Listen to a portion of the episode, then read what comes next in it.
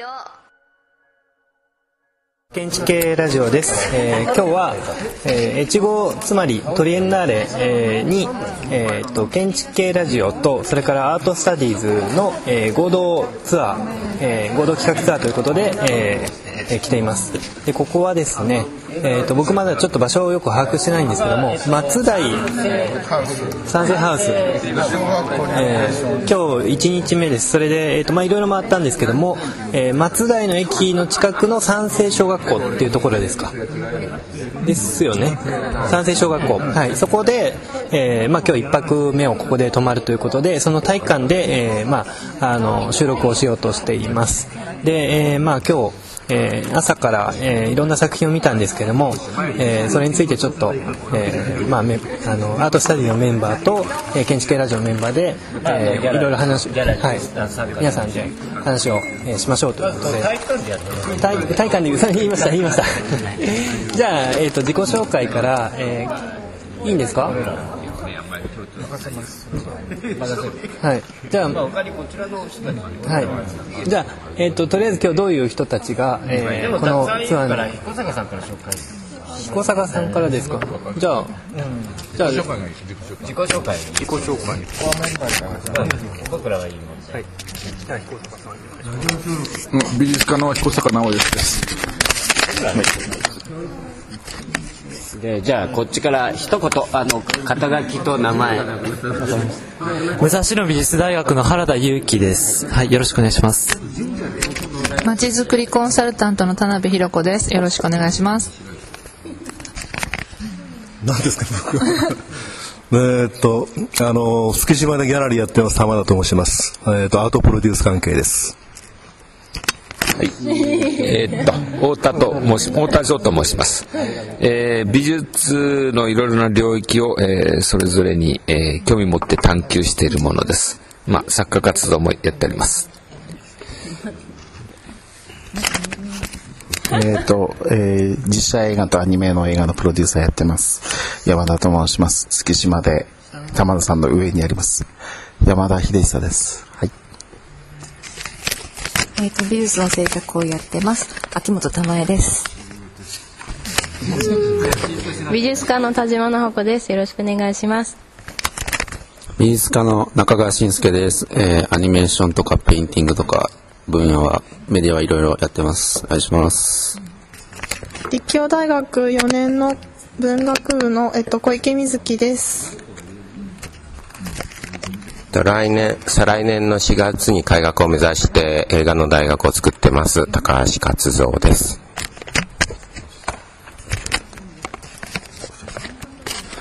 東北大学五十嵐研究室博士1年の吉川明信です。よろしくお願いします。はい、ありがとうございました。というメンバーで、まあ、あの、まあ、ツアーをしています。えーもう一人、もっとアナウンサーの、あと二人ぐらい。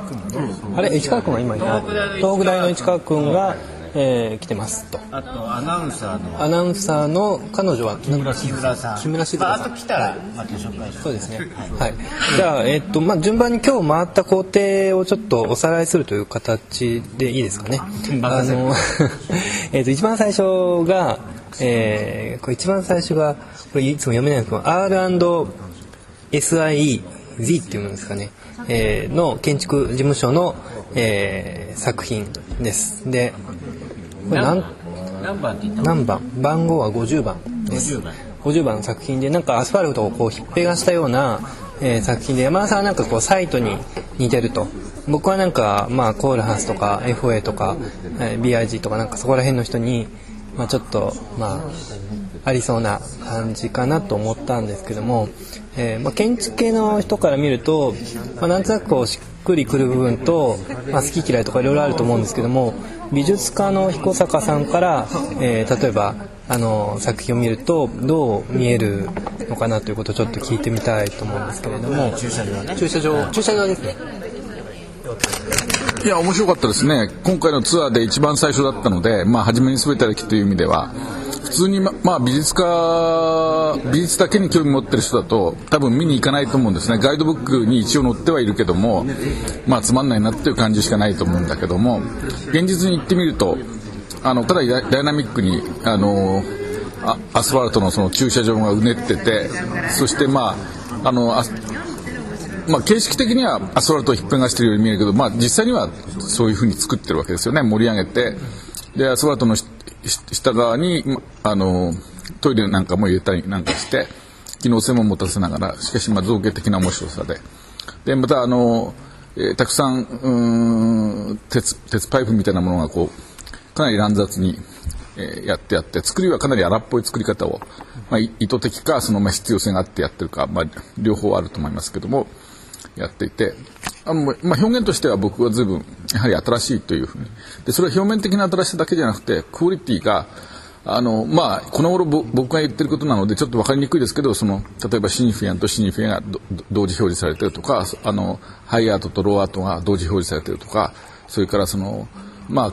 美術の場合で言うとその芸術と反芸術が同時表示されてる、まあ、今ので言えば、まあ、建築的なものと反建築的なものがこう同時表示されてくるっていうような形であのそういう新しいタイプのえー作品だなというふうに思いました、まあ、コルハウスに似てるなって感じは僕もちょっとししましたけどもあのその何でしたっけ？山田さんおっしゃってた、はい、えっ、とサイト。サイトっていうのはアメリカのね、うん。あのだから最近の人は、あの特に最近の若い学生とか、まあ若い人たちは、うん。まあコールハウスの、うん。まあうねうね系のやつに似てる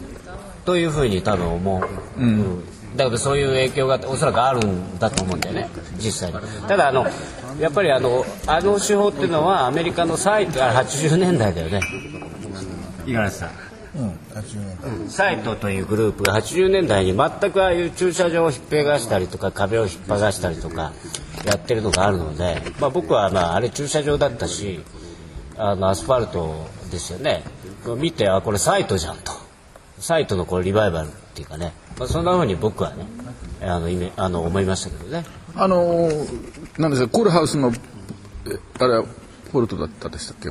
ポポルトの、ななんでしたっけ？なんとか直したカスカムジカも。ねあのあれはまあ大大好きだけどこうゆ大地がうねってて。あのまあ僕なんか初めて見たから驚きましたけどもまあじゃあそれもそのサイトの影響があるんですかね？まあだコールハウスがさいやコールハウスはまあ、もうちょっとあのコルビと違うと思うかスロープとか、違う系譜から来てい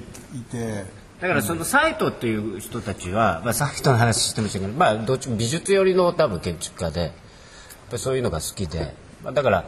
非常に機能が駐車場としてだったし、まあ、非常に似てるなというふうにあなるほど。うん。という、まあ、率直な感想ですね。はい。あの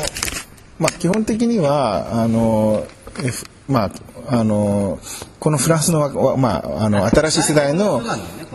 チームは、まあ、やっぱりデジタル系のぐにゃぐにゃの、まあ、非常に変わった前衛的なデザインをする人たちなのであの FOA の横浜大桟橋ターミナルのランドスケープみたいな建築とか、まあ、その系譜にあ違うあの彼らではないけど世代的にはまあそういうコンピューターを使ってこうランドスケープのような建築を作るっていう流れと乗ってると思うんですよ。で、まあ、あるいは、まあ、最近だと象の花パークの小泉さんもやっぱりちょっとこうめくったようなやつやってるんですけどただ僕今日見て面白かったのはあのすごい自己言及的な建物で普通駐車場っていうのはそこに車を止めてどっかどっかに行くために駐車場っていうのは存在するわけですよね。だけど越後詰まりに、まあ、土地も余ってるしあそこに駐車場を作っちゃうと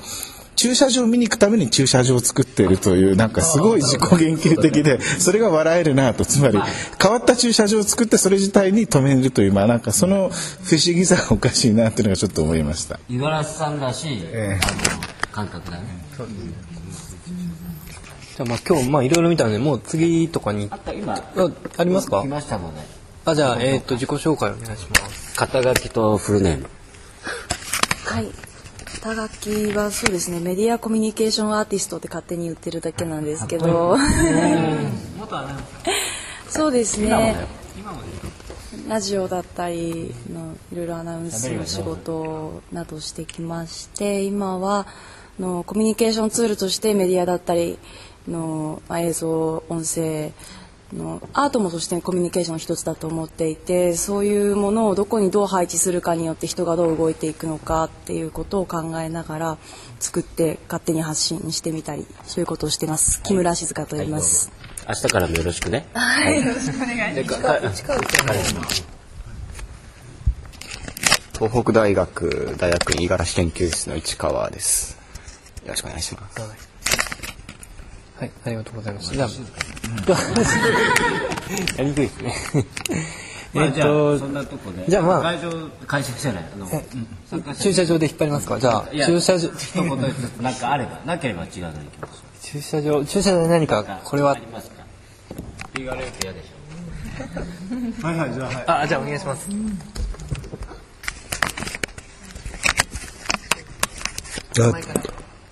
えー玉田プロジェクトの玉田です。えーまあ、今日ちょっと拝見して、まあ、感じたのが、まあ、昔のランドアートと、まあ、建築の機能性と、まあ、これを何かこうマーク作り上げたなっていう感じはしてますけども、まあ、仕事としては、まあ、さっき彦さんが言いましたけども、あのーまあ、もう少し作り込んだら面白いかなっていう感じしましたね。以上です。ちょっとやっぱり荒かったですよね作りがはい、うん、まあ美術だから荒くてもいいのかもしれないですけど。あれ多分さあの管理とかするお金とか何も来てないから図面を送ってなんかまあ作ったんではないかと想像してますが。あでもまああのああの落差はちょっと職人さんがやる落差ではないのであの一つはやっぱり予算上の問題があると思いますね。予算とあと制作時間ですね。それは僕なんかでもそうですけど非常に限られたお金と限られた予算の中で転がしていくっていうことの難しさがあるのでそういうあのいろんな問題があるんでしょうねうん、それはありますね。あの、だから、あの、まあ、それこそ、その、おっしゃってたその垂直に立てるとかっていう話にしても、垂直に厳密に立てようとすると、それなりのあ手間暇構造がいるわけなので、そういうのをやっぱり避けてる部分っていうのはありますね。あの、鉄パイプをこう非常にランランダムっていうかこう、えーだらしなく立ててるのも意図意図的だと思うし、あの、まあ、居直ってるとも言えますけども、まあ別に僕はそんなに気にならなかったですけどね。あの、むむしろやっぱ新さっき言った新しさをすごく感じたというか。あとちなみにあの長谷川優子さんも結構あのこの二人のことは気に入っていて金沢二次世紀美術館でも展示されていたりするので割と美術の文脈でも実は関心は持たれている人たちなんです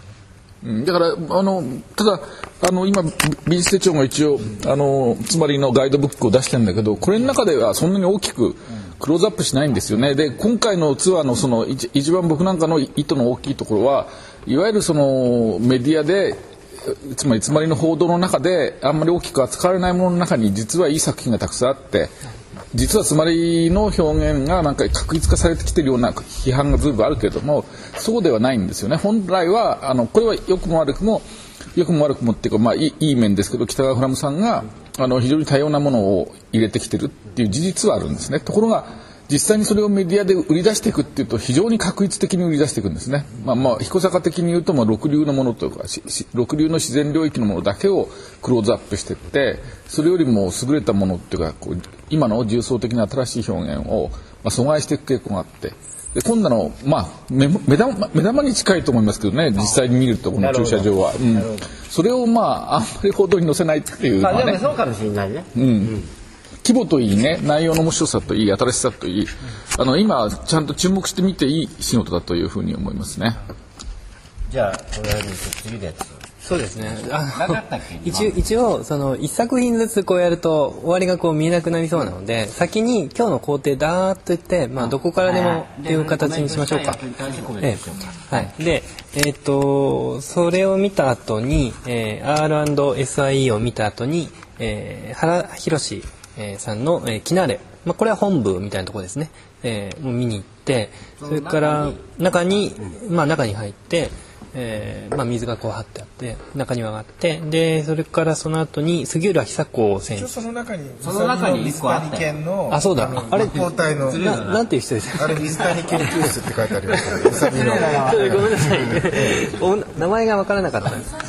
武蔵野大学の武蔵野大学なのか。うさぎじゃないのかはいお名前わかります？どなたのかっていうか。まああの来られた人はわかると思いますけど中にあのそういう立方体のフレームを作った武蔵野大学の奥で研究室。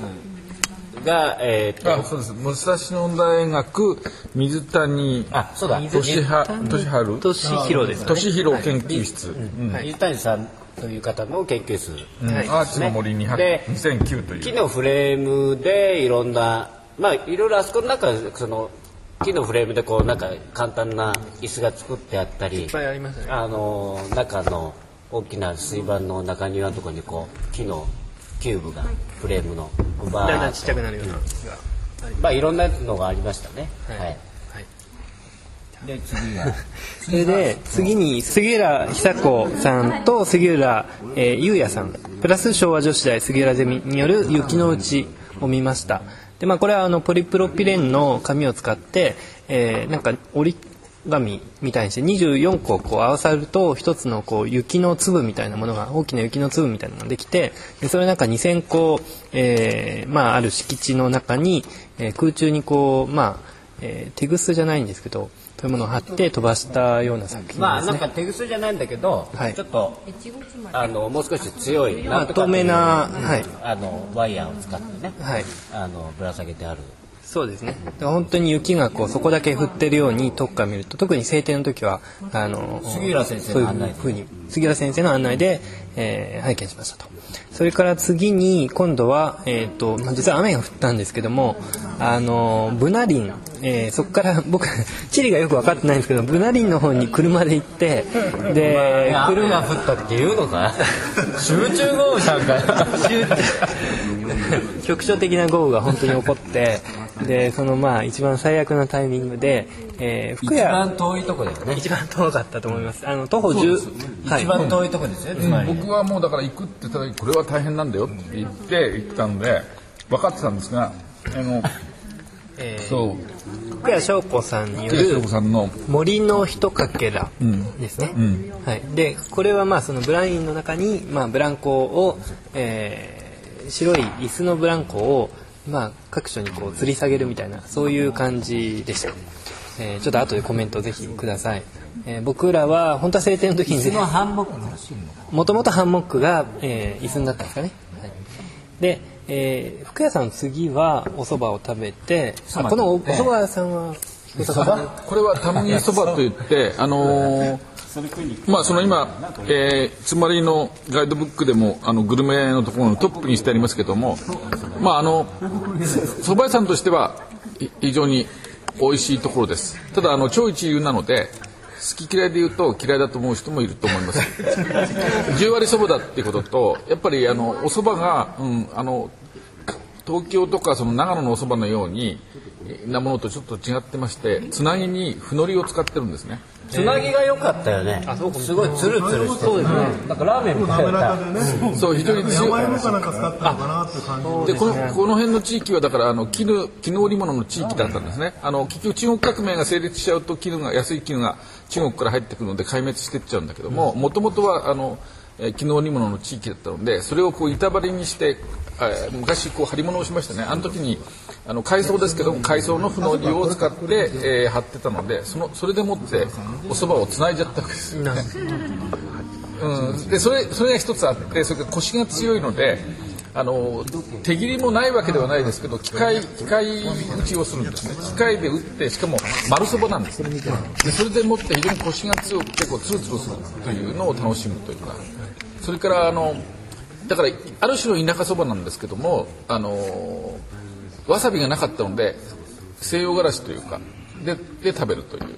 うん、ところがそれがまあだんだんその農民があの暇な時に作ってたっていうあのお祭りとかそういう時に作ってたものが専門時代が変わって専門の、えーお蕎麦屋さんが出てきてでまあ競争していくのでかなり激しい競争をしてますのででたむぎ蕎麦屋さんは実は競争でいうとかなり高い位置なんですね。あの支店もたくさん丸の内にも出してますし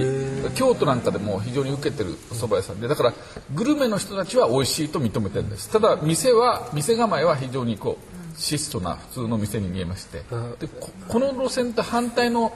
えー一流の格を張った立派なお蕎麦屋さんにもあの最後このツアーの最後に行きますけどもそこはだから今度味がちょい一流じゃなくて一流に落として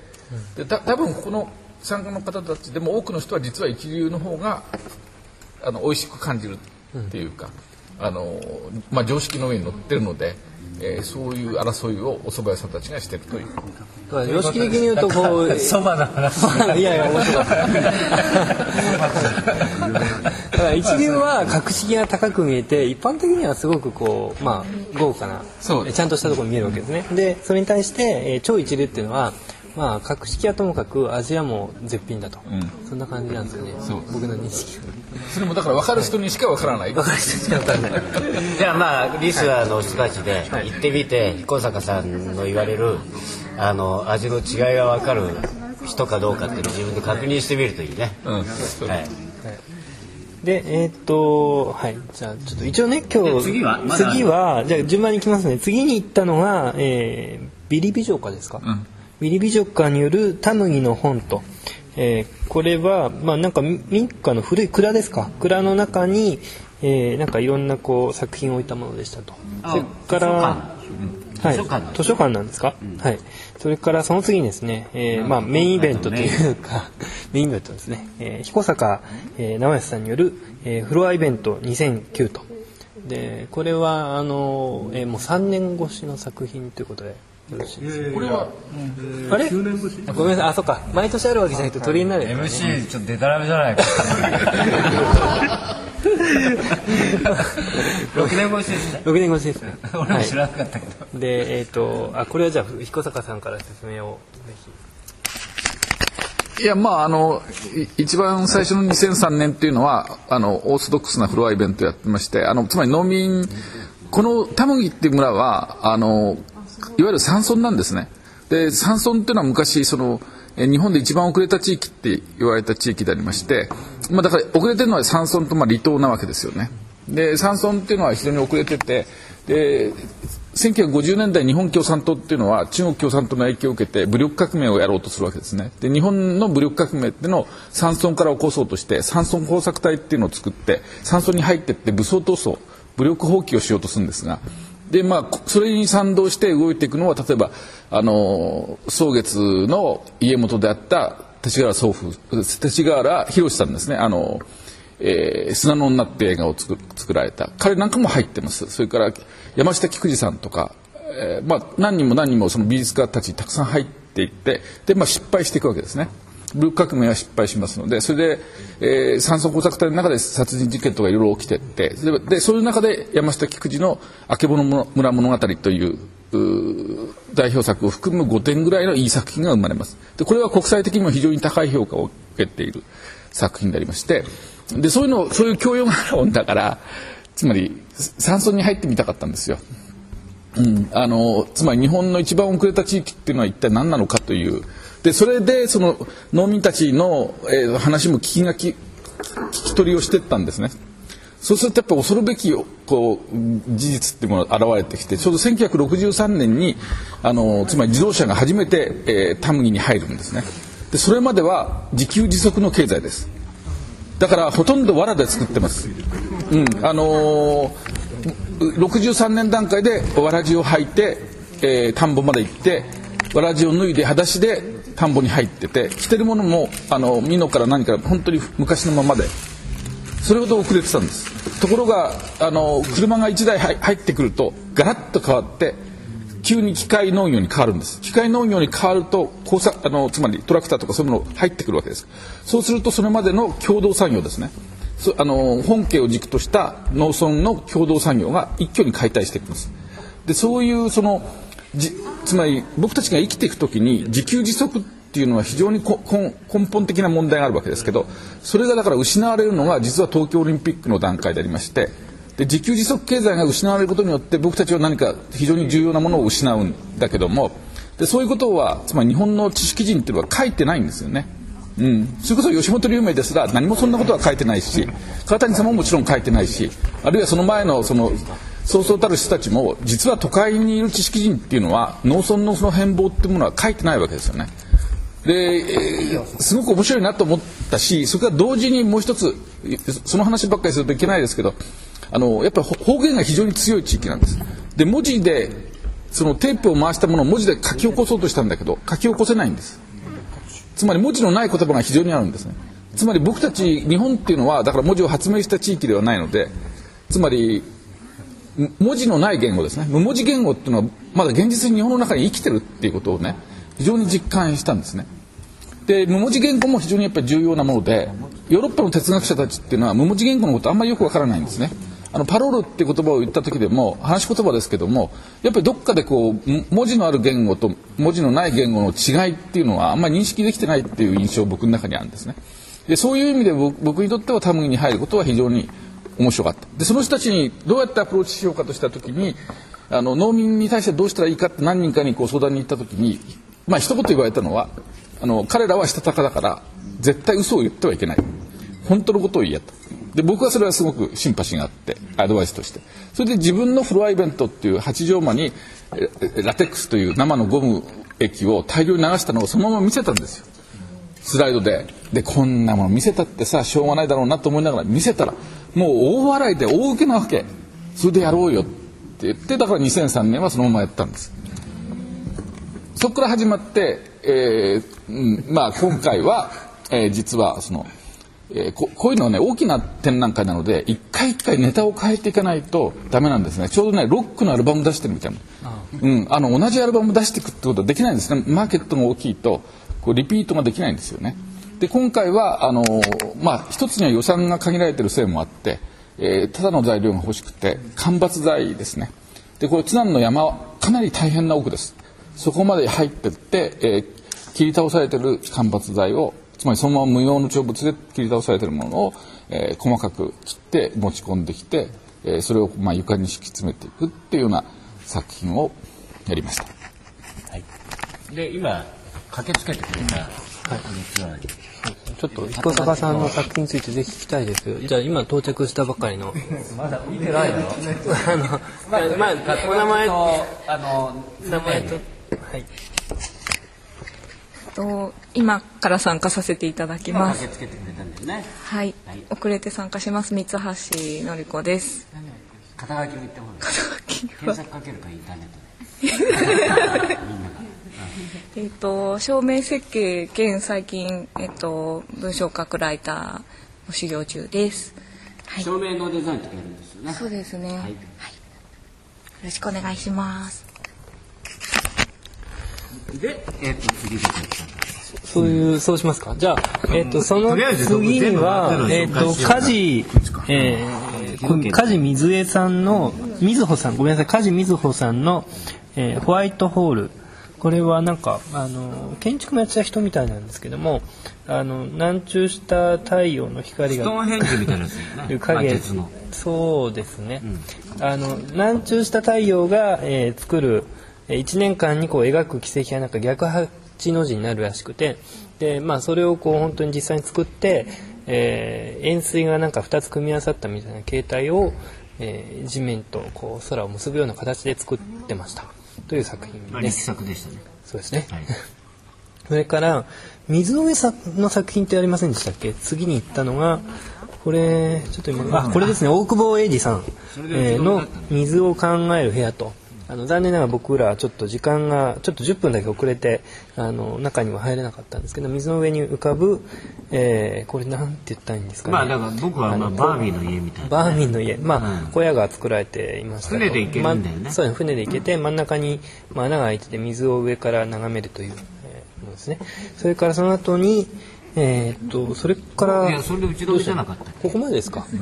それで温泉に入って千年の湯に入って、えーここに来たと。そんな感じですか？はい。温泉も行ったわけでどこの温泉か千年千年の湯です。ですね。ということで今の作品の、はい。まあ今日見たリストですね。これがこうだったとか、なんかちょこちょこ一言ずつぐらい、はい。えーあじゃあ僕から。じゃあぜひ山田さんからお願いします。えーっとですねえー、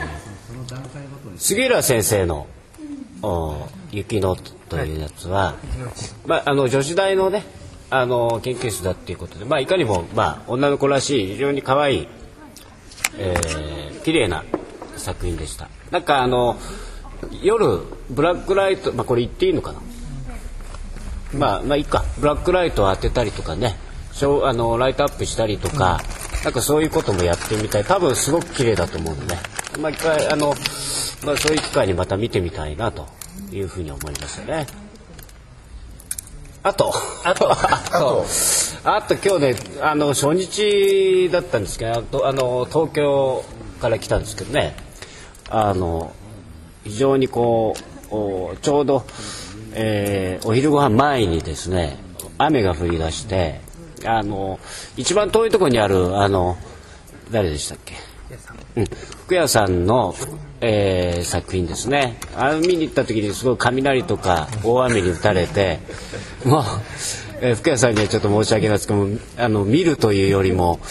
えーなんか遭難しないで帰ってくるというような、えー感じだったのが残念でまたあの天気がいい時に、えーもう一回見てみるとずずいぶん印象が違うんだろうからちょっと見てみたいなというふうに思いました。はいすごい雨だったから、ま、すごい雨でしたね。すごい雨だった。はい。五十嵐さんもすごい雨だったうん、すごい雨なんですけど、えっと今日今回3回目の参加で、1回目が1泊、2回目が2泊、今回3泊の予定なんですが、あの要するに繰り返しね 3, 3回越後妻に来てるのであんまり考えたことがなかったんだけど例えばねやっぱ結構風景覚えてるんですよ。あの前ここであの展示やってたなとかってちょっと通るあの十日町のねエリアを車で通るだけでやっぱ思い出すことがあったりしてやっぱり全然自分にとっては縁のゆかりもない町だけども繰り返し同じとこ来ることでそう、まあ、記憶ができてで同じような意味であの杉浦さんの作品はあのたまたま 3, 3回とも見ていて、えーだから200369か。これ3回目でその周りの敷地がちょっと状況変わったのもよく覚えていてで彦坂さんのは、えー、と2回は見ていてやっぱ前回と今回つまりあの越後つ越後つまりトリエンナーレの楽しみ方として、まあ、初めて来てもちろんこういう建築と美術が同じこう場を共有しながらやるのあの広域内で体験するのもあるんだけど繰り返し来ることでそのなんか前との違いだとか前こうだったのは今回こういう、まあ、さっきの彦坂さんのロックのアルバム3部作をどう変えるかっていう問題ですけど、こういう今度はこう来たかみたいなそういう楽しみ方ができるっていうのをなんか今回すごく強くあの思ったので。まあだから比較で言うとね横浜トリエンナーレとか毎回会場が変わっちゃうからそういう記憶が全部一回一回リセットするからそれはそれでこの繰り返し継続することの面白さであるし鑑賞する側もなんか今回それとても気がついたんで、まあ、それが面白かったです。であの他にもあの複数回何回でしたっけ？4回だって4回、え、今回で4回目ですよね、そもそも。なんかトリエンナーレが。印象今日今日初日目の印象思い出に残った作品とかあれがつまんなかったえっと、町、あと、町づくりコンサルタントとしての田辺と申します。えっと、単純に今日、すごく印象に残っているのは、ブナ、ブナ林が綺麗だったなっていうこと。あんなに素晴らしいブナ林はないなって、サイトとして素晴らしいなって、そこに出会えたのは良かったなと。ブナリンが素敵だった。ということです。で、あの、なんだろう。まだ私今日で、ゾワッとくる美しさみたいな、そういう意味でのアートには出会っていなくて、すごく考えると理解できるとかいうのはある。すごく言っていることもすごくわかるんだけど、それで言った先のなんか、なそういう感情抜きで、あーっていう、ハッとする、ドキッとするっていうのがまだ出会えてないので、で、それは、まあ、なんだろう、うん、もしかしたらもっとえっとまあ、ちょっと前回とか前一番1回目から比べるとっていう話ではないのかもしれないんですけれども一応、えっと、1回目に私は作家の友達として、えっと、作品を作るところに、えー参加をしました。でそれはあの土建屋のおっちゃんたちと一緒に土木作業をするみたいな感じだったんですけどその時はあのあ町の人も関わってるんだなと思いながら、えーアートを作るっていう行為を楽しんでいたのですがただ実際作品を見るとそんなにあの町と関わってる気がしなかった。でも2回目3回目には一応ワークショップ的な作品が多くなっていて、えー少し町の人にこのフェスティバルあのフェスティバル自体が浸透してるんだなという感じ印象を受けていたんですが今回、えっと、例えばえっと、杉浦先生のところとか、えー町の人にみんなに折っていただいたっておっしゃっていたんですがなんかそれがなんかそれをあの作品を見た時点ではあまり感じれなかったりだとかなんか、うん、もうちょっとそのだったらもう本当に純粋に綺麗なとか感動するとかいうところに行ってあの行っちゃってもいいんじゃないかなとかちょっと思いながら明日見れる作品を楽しみにしています。はい、以上です。あのそうですね、玉田です。あのまあえっ、と毎回一応、えー見させていただいてます。でまああのまあ僕自身こうずっとこう感じてきてるのは一応まあその海外のまあビエンナーレとかいろんなのを見てきてるんですけども、もうその完全にやっぱ賞味期限が切れちゃってますね。完全に切れてますね。で、まあ、つまるところ、こう、1回目の、やっぱりそういう、こう、新鮮さと、今現在、やっぱりこう、4回目ですけども、まあ、ほとんど、もう落ちてるっていうか、もうどんどんこう、低下してるという感じしかないですね。だそれは僕はやっぱり、今、ね、あの、政治の世界もそうですけども、まあ、今度その、8月の終わりに、あの、まあ、選挙あるわけですけども、やっぱりその、今の日本の問題というのがね、やっぱり、こう、内になるものだけしか見てない。自分たちの足元しか見てない。やっぱりその我々がやっぱり日本人が、日本の国家がね、まあどうやってこれからやっぱ世界の中で生きていくか、生きていくかという中で、やっぱその視点が全くないんだと僕見てるんですね。だからその、例えばそういうそのマニフェスト見ても、まあ、民主党見ても、まあその、まあ自民党にしてもそうだけども、やっぱりその、ほとんど自分たちの、まあその、生き残るための、うん、選挙の中で生き残るためだけの、そういうそのマニフェストじゃないんじゃないかと。だってやっぱりその日本の国家が、やっぱその国際社会の中で、どうやって生きていくかっていうことをもっと真剣に考えなきゃいけない時だと僕思うんですよ。で、そこやっぱりそのアートというのはやっぱ日本の歴史の中ずっと見ていってもね、本当にこう数少ない、やっぱ日本の国として、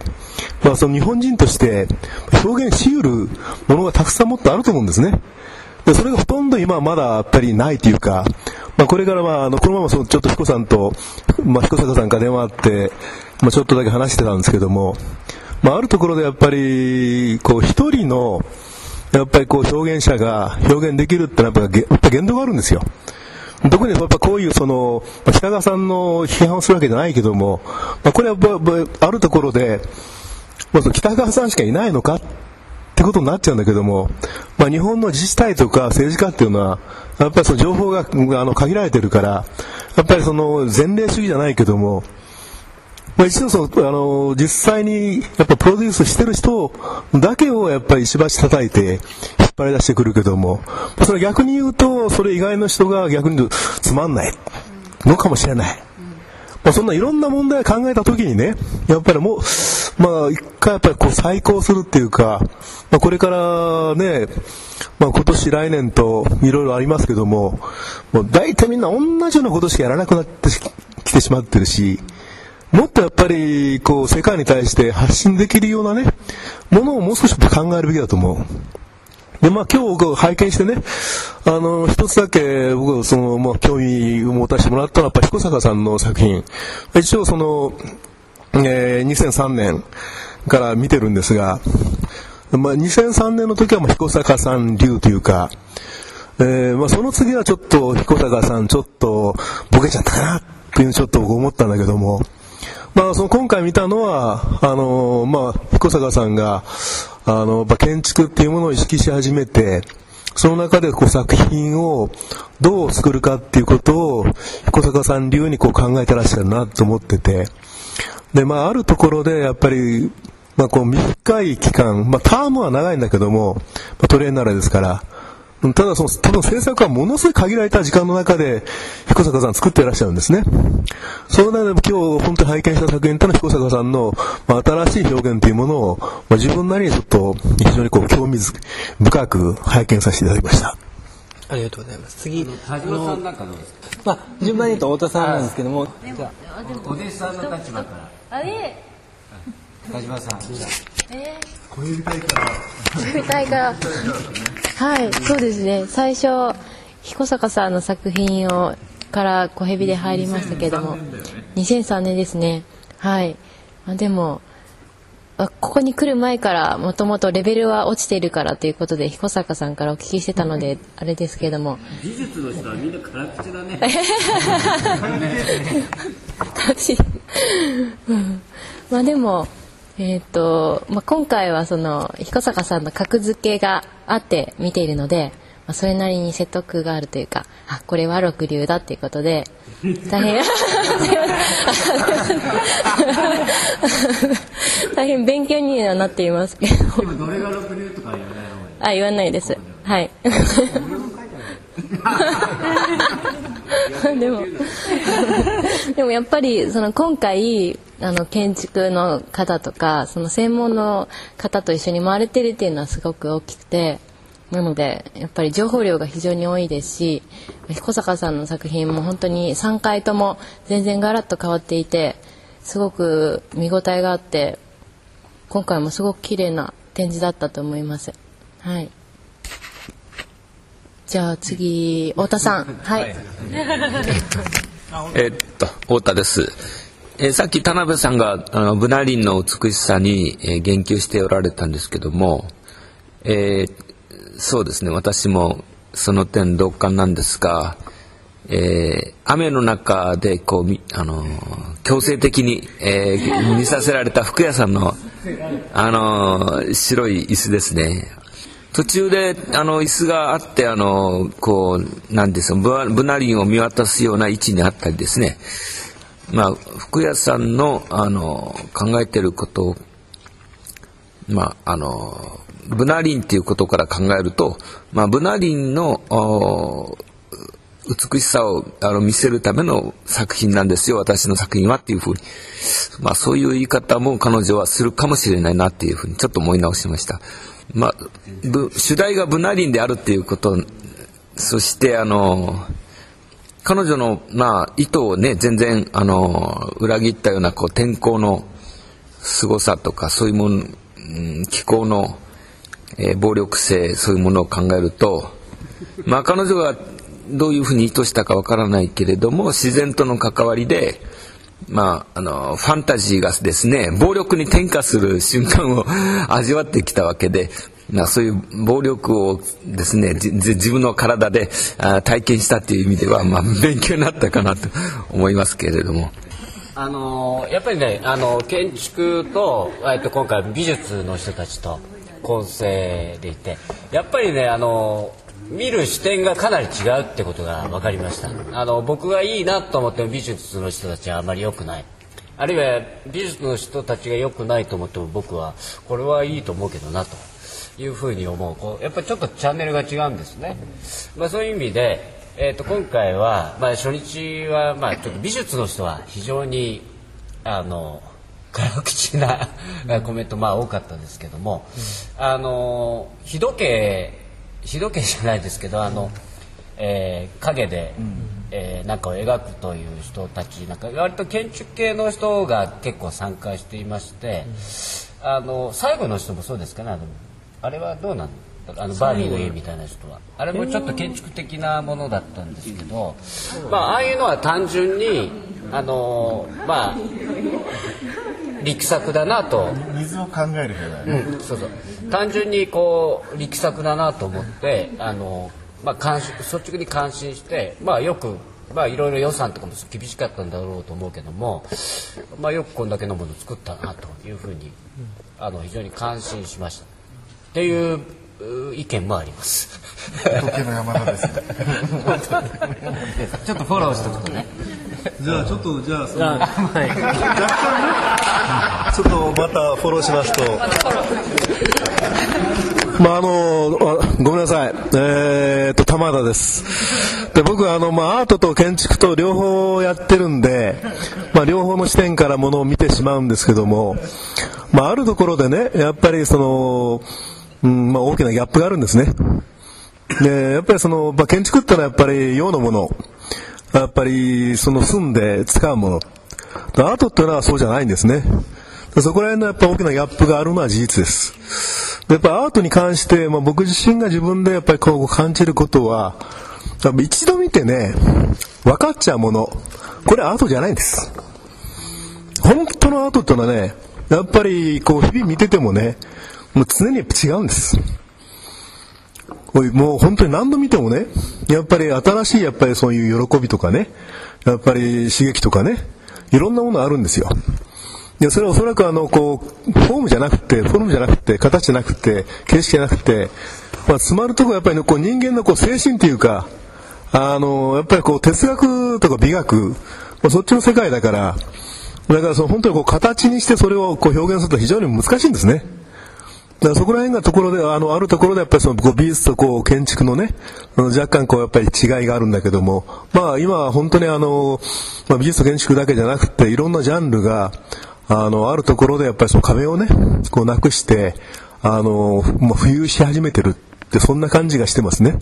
その中でやっぱり何を残せるか、何が残るか、まあ、それが多分残るものがあるところで、アートとして生きていくんじゃないかっていうのを思ってますね。まあ、そうですね。まあ、あの、太田ですけれども、まあ、さっきの話の続きをすると、まあ、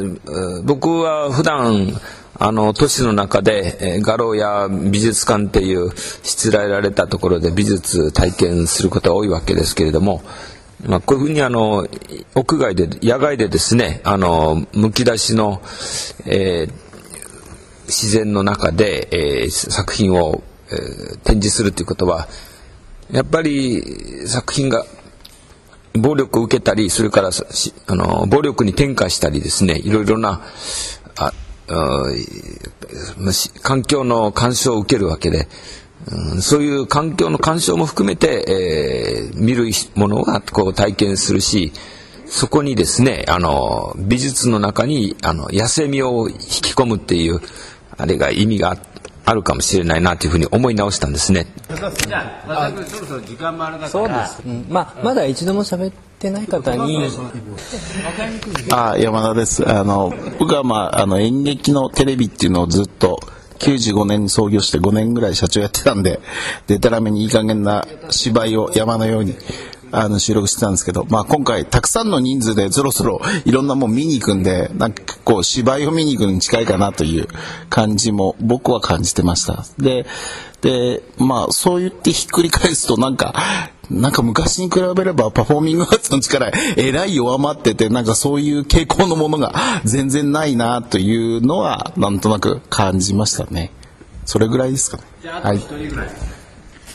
私言ってんですか。はい、秋元です。えっ、ー、と、そうですね。彦坂さんの作品は冬になると閉じるというふうにおっしゃってたんですけれども、他の通年で置きっぱなしになる作品が冬の雪が積もった時点でどのように見えるのかなっていうのがちょっと見てみたいなと。その時点で作品と成り立てたら、なんかこう、そうなんですか？雪はね、雪が恋しなきゃ持たないです。あ、そうなんだ。全然誤解です。うん、雪に直に触れて、うん、えー、その水が入って、凍って膨張してっていうと、一挙に劣化してきますから、うん、冬持たせるってことは全部僕のもそうですけど全部雪囲いしなければ無理です。あの駐車場の作品とかも結構なんかやったりとかするんですかね。それは全然誤解ですだから雪そうなんですか。雪にさらして、うん、もちろんそういうものもありますよ、うんうんうん、ありますけれども、ね、その雪に対するロマンティズムは、もう全く話が違いますやっぱり雪を知らないってことなんですよね、はい、うん、はい。ファンタジーに。うん。パブリックアートに関して言うと、そういうことを前提にした、ごめんなさい。